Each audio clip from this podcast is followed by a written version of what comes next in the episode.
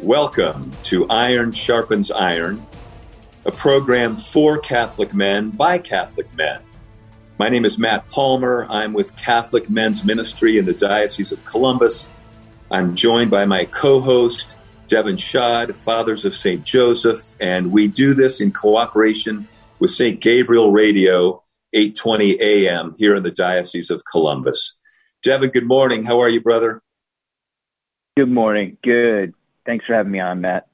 Oh, I just I love that we get these opportunities, you and I, to to just have some time with on fire Catholic men. Before we introduce our mm-hmm. guest today, Kevin Gibbs, Kevin, would you open us in prayer, please? Yeah. name of the Father and of the Son and of the Holy Spirit. Amen. God our Father, we praise you and we love you because of who you are, because you are eternal, self-giving love, and you express this fully in your Son Jesus Christ who has given himself completely for us that we may be forever one with you. God, enter right now into all of our hearts, into the deep recesses where we don't feel love, because where we don't feel love is where we don't love others. So heal our woundedness, allow us to expose those wounds to you, and allow us to grow strong in your grace. So pour forth your Holy Spirit upon us right now as we enter more fully into your loving embrace. We ask this in Jesus' name. And as always, Mama Mary and St. Joseph, pray for us. In the name of the Father, and of the Son, and of the Holy Spirit. Amen. Amen. Thank you. Kevin Gibbs, good morning, brother. How are you?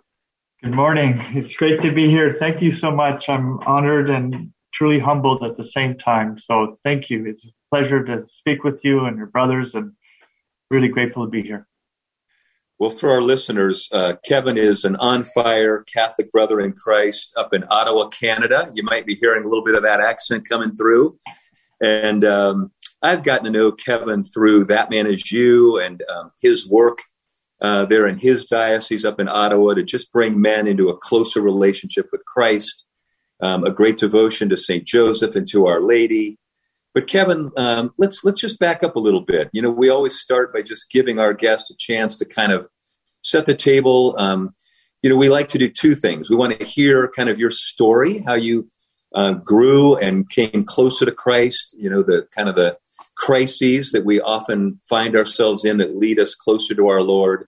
And then a little bit, uh, a few minutes from now, we'll talk more about um, your ministry today and how you see the culture and, and the need for Catholic men to step up. So, but tell tell our audience a little bit about yourself, where you grew up, and uh, kind of your journey in, in coming to a deeper relationship with our Lord.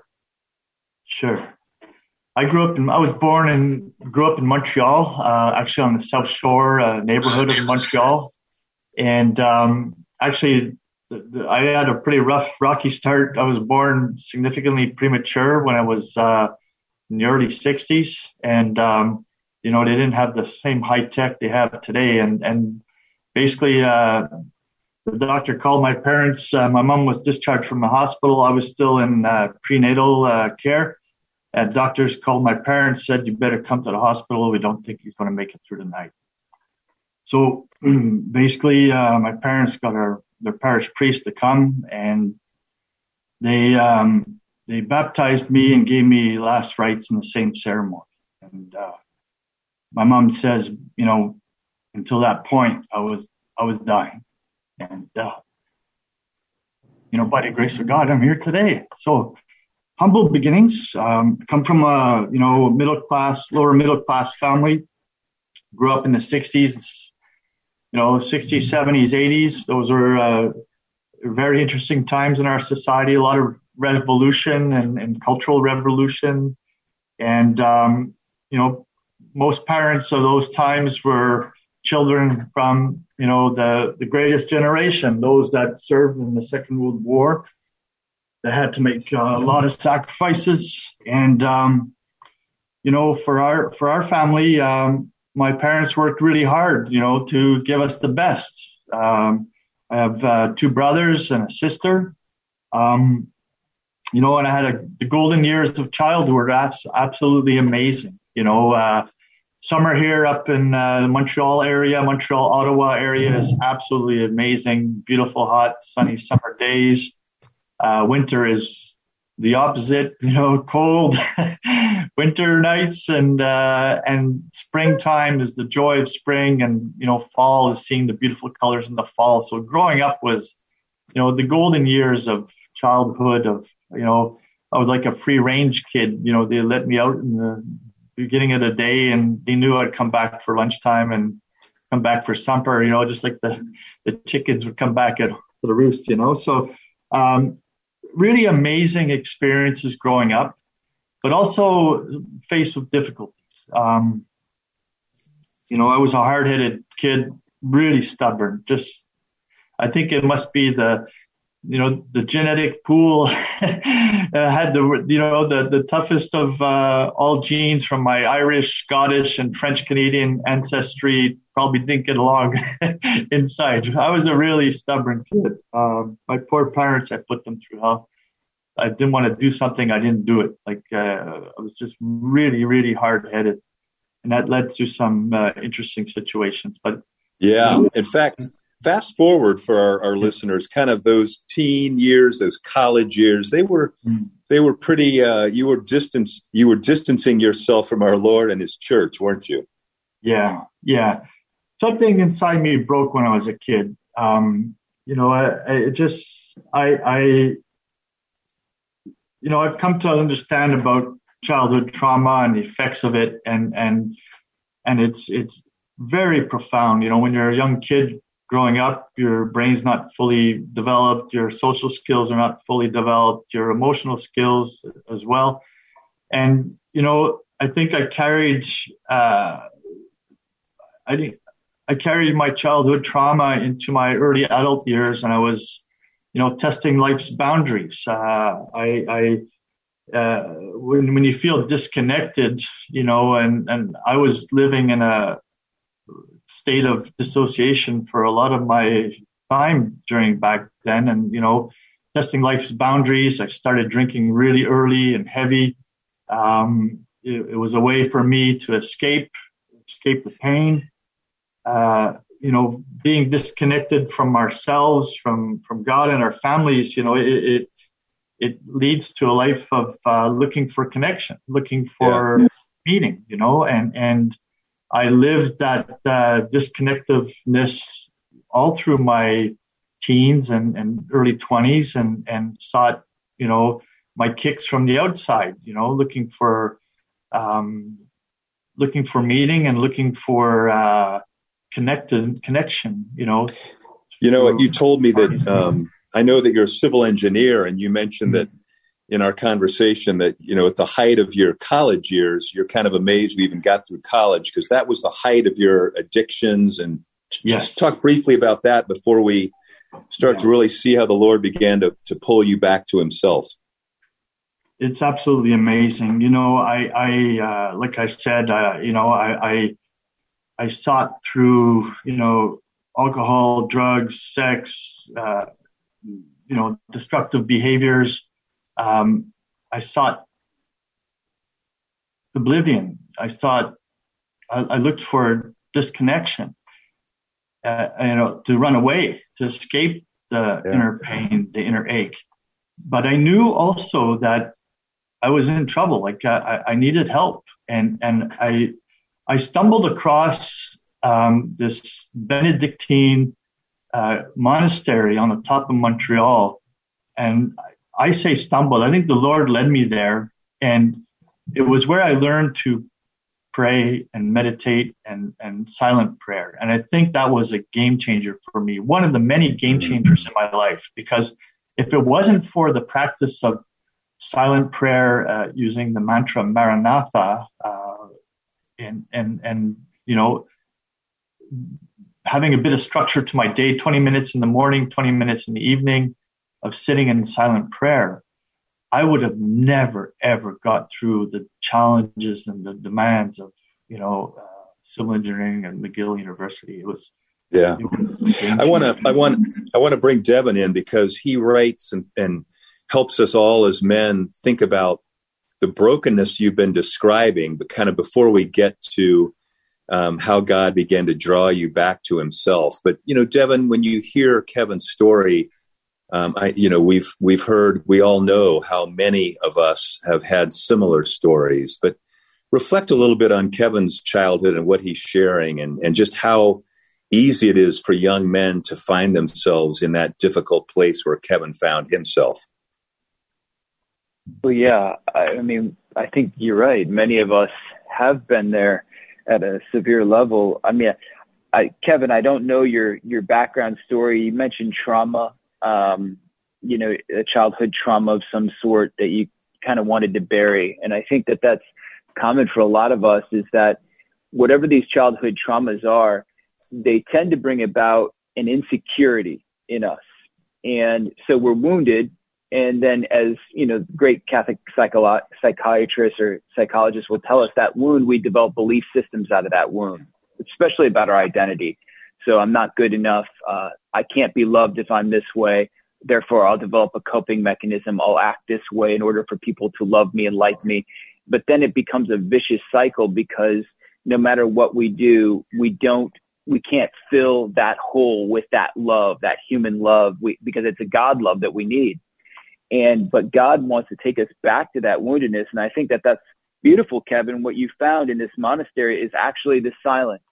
And that's the only way I think you can actually revisit the wound because that's where Jesus is. Jesus is in the wounds and that's why he allowed himself to be wounded so that he can relate to us in our wounds. And so we meet him in the woundedness and that's what you found in this Benedictine monastery in this 20 minute silence. I love what you say, you know, I could have never got through civil engineering. I would I would contend you probably couldn't get through life, you know, because the truth is is that uh, in those 20 minutes of silence in the morning and in the evening, God is doing heart surgery on you, and you've got to be still. So that's that's I think basically if you've sinned, as as Dr. Bob Schuchts would say, if you have sinned or someone has sinned against you, you're wounded, and if you're wounded, you need healing. And it's then we have to go to the divine physician because he's the only one that can heal us, and it begins in the silence. Exactly. Kevin, isn't that isn't that beautiful to see how God began to work in your heart and how you responded back to Him? Praise God. Amen. Exactly. That's exactly what happened. Um, and, and those wounds are, and those coping mechanisms are, are, they're, they're, they're like it's duct tape and bale wire holding you together. You know, it's like like those feelings of uh, ins, you know, ins, you know, inadequacy, um, feelings of uh, you know deep shame and guilt, along with that, and then this pendulum oscillating um, lifestyle of you know I need help, I need help, uh, I need I need you know I need help, and and and then like, oh my God, what's happening to me? Where am I going? And I want to run away and, and, and, you know, and, and hide again. And, and, and, you know, then, then the cycle kicks up again. I don't feel good about myself. You know, I got to drink. I got to, uh, do crazy things. I got to numb the pain, you know, and then the cycle, you know, what have I said? What have I done? The shame, the guilt, the fear kicks in and it's, it's a vicious cycle. It is. And of course, the evil one is intent upon uh, continuing to speak into our ear, into our heart, and to, he's the great accuser. He's the great liar.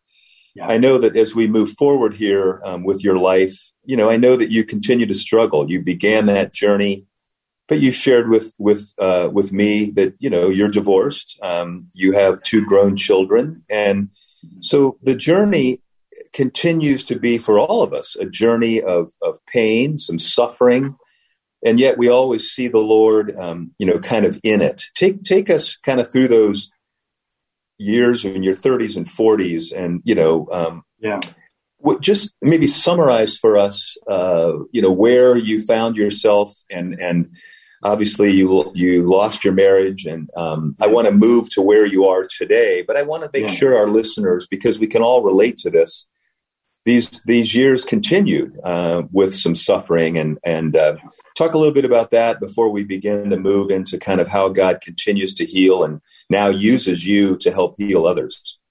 Yeah. You know, I, I think uh, it was after the third uh, couple therapists that I realized our relationship was broken. You know, and, and I couldn't I couldn't fix it. I couldn't, no matter how much I wanted to try and tried, and I couldn't fix it. And and it was then I realized, um, you know, that I have to start addressing some of my issues. And you know, I had I had to clean up my life. Uh, you know, I stopped drinking. I got sober um, I started cleaning up my life and I started doing things. The Lord led me to, you know, doing volunteer work I would have never guessed I would be involved with, you know. Lord led me to prison volunteer work. I started, you know, carrying the message of recovery, of the 12 step program into jails, into prisons. I also got involved with a community reintegration program for offenders to reintegrate into community called Open Door in Montreal. And I was volunteering twice a week, once for a 12 step program, once for Open Door in the Montreal region. I did that for five, six years and yeah. I helping yeah. guys, you know, reintegrate. And it's in our woundedness, like you mentioned, that, you know, we can help others and, and helping others, we are also healed. So I did uh, five, ten, five, seven years, five, six years in the Montreal region, then another six years, seven years in the Kingston region, working and volunteering in prisons. Same thing, working for 12 step program and also carrying a message. I had a pretty powerful spiritual experience, which I also carried into the, the prisons of the experience of the divine mercy uh, revelation, which was profound. And I also worked with youth at risk in a couple of years in the Kingston region. And I started um, working in the prisons, volunteering in the prisons here in Ottawa until COVID hit. And now I'm working with the homeless. Uh, I do street outreach with the homeless, and, and it's pretty Kevin, amazing what the Lord will do for you. Pretty amazing, Devin. I wonder if if you could offer some perspective on um, how we as men, you know, we experience uh, our Lord's healing in so many different ways. But, you know, here's some really beautiful and tender and merciful ways that as, you know, as Kevin is receiving God's mercy, he's becoming an instrument of God's mercy. Can you help us, you know, put that into context and think about how, how we can allow God to work through us as part of our own healing? Yeah. I think from, uh, go ahead two words, uh, wounded healers, you know, so, uh, the best healers are those who've been wounded deeply if they've recovered and, or are, are allowing the Lord to heal them. And I think what's really evident in your story, Kevin, is there's, there's two parts to the equation and they're hinged by Jesus Christ is first of all, there is this emptying. Oh, so we, we try to, when we're wounded, we try to fill ourselves up with those things that we think that are going to get us what we want. So if we don't feel like we fit in, we try to develop coping mechanisms to earn human respect. If we if we don't believe we're loved, we try to do things to get disordered love, and yet we're still kind of we're still we're, we're full of bad stuff, but yet we feel empty. And so there's this process with you, Kevin, as with all of us, where you realize I've got to empty myself of the evil. And so you stop drinking you, you, you work on getting rid of the addiction. You're even like, okay, I, I love what you said. I couldn't heal my marriage, so I had to start working on myself. That's exactly the position we all have to be in, no matter what. no, We always have to begin with us first because we cannot fix anything else. We have to Lord, let allow the Lord to fix us. But what's beautiful is in that process, there's an emptying of evil or an emptying of those things, those attachments that we filled ourselves up with. But then you can't leave it empty because we know when the demons are cast out, if they come back and it's still empty, they're going to fill it seven times over. So what do you do? You fill it with good. And how do you do that? With commission, acts of commission where you're reaching out, youth at risk, recovery outreach, recovery in prisons, you know, helping the homeless. And so this is the process for all of us is it's the emptying of all those disordered attachments that we think that are going to heal us and they never do. And then afterwards or during that, it's the filling with the good call of God. And then that's where the healing takes place. And that's how we become wounded healers. Mm, beautiful. Kevin, I want to move us. Um, you know, I think you're helping all of us sort of get in touch with our own brokenness and um, and with the the pathway to healing. Um, and I want to I want to move to Saint Joseph for a little bit. I know you have a devotion to him, and many of the men that are part of That Man Is You. I know you're very active at the local and, and national levels of That Man Is You. Let's let's talk a little bit, all three of us, about Saint Joseph and how how can we sort of um, enter into a relationship with him that can be part of our healing and part of our how we find um, a model, a man to emulate. Would you talk a little bit about St. Joseph, what he means to you? Absolutely. Um, you know, St. Joseph, um, we have an amazing oratory in Montreal. It's the biggest um, devotion to St. Joseph in the world, the St. Joseph Oratory. And, you know, when I was uh, wounded as a kid and, and was really struggling, like, you know, I we had a I was in grade five, 10 years old. We had a class school trip to St. Joseph's Oratory. And, you know, my first trip to St. Joseph's Oratory, I went down and I stole some empty bottles from my mom's kitchen and I filled it up with my dad's booze and I taped it to my chest and I said to myself, you know what? I'm going to go have fun at St. Joseph's Oratory.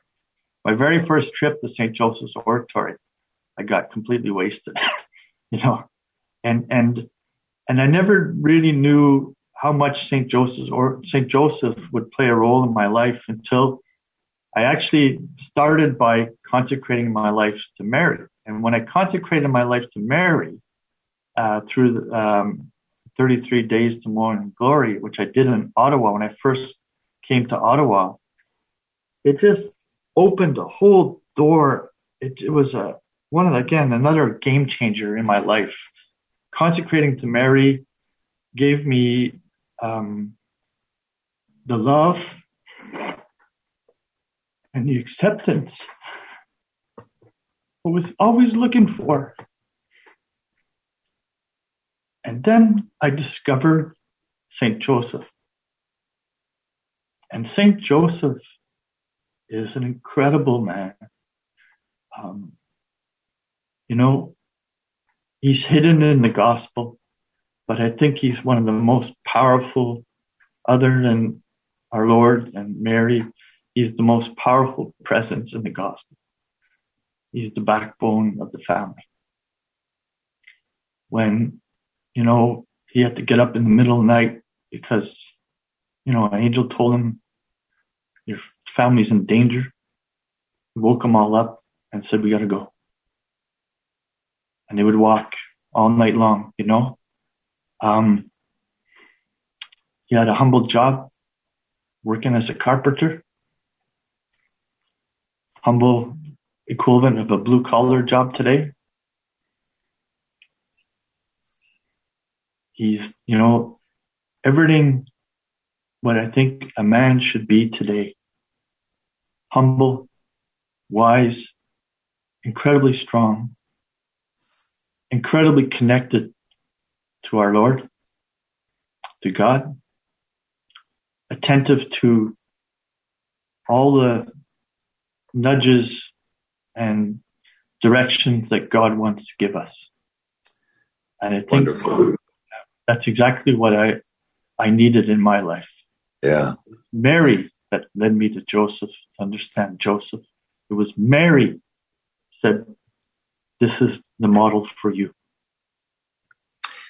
Listeners, um, such a powerful reflection. And um, we've got about a minute and a half left. Devin, you know, I know how much uh, St. Joseph means to you and how much you've written about him to help all of us. Uh, maybe, you know, as we come to the end of this recording, this program, would you think a little bit about what Kevin shared and about how his devotion to Mary has led to his devotion to Joseph and how Joseph really helps has helped Kevin to be the man that God is calling him to be. Yeah. Oh, that's really good. And I don't think there's really much to add to what you said, Kevin. Um, you know, I, I do think that, you know, as that, you know, donkey that Joseph led that carried Mary and Jesus down to Egypt, you know, I think we see an allegory for our lives that St. Joseph really is an expert at leading asses he's an expert at leading asses like us, and and uh, I think that's what Mary, you know, she's like, she's like, I, I, I think this is the beauty of the church. So the beauty of the church, the church is mother church, uh, virgin bride, uh, spouse of the bridegroom, and so we see the pinnacle of that uh, representation in Mary, right? But Mary says to us men, she says, hey, I'm, I'm so thankful that you're understanding this aspect of it. I'm so thankful you're, you're with me in the let it be done in the fiat. But now what I want you to do is I want you to learn how to be a real man. And so I'm going to turn you over in a sense to my spouse, Saint Joseph. Wow. And, and you're going to learn, you're going to learn these attributes of what it means not only to be the spousal bride, but to be the bridegroom, to be the image of God the Father to your family, etc. And I, it's a both and. It's a both and. We're going to have to bring it right there to an end. Kevin, I'm so grateful to you for sharing your story and um, how God continues to work in your life to heal you. Devin, as always, thank you for co hosting with me. This has been Iron Sharpens Iron uh, for Catholic Men by Catholic Men, a ministry of St. Um, Gabriel Radio um, Fathers of St. Joseph, and Catholic Men's Ministry. Stay tuned and enjoy our next program. Kevin, God bless, and all of you who've listened today, thanks. Have a blessed day in Christ. Take care.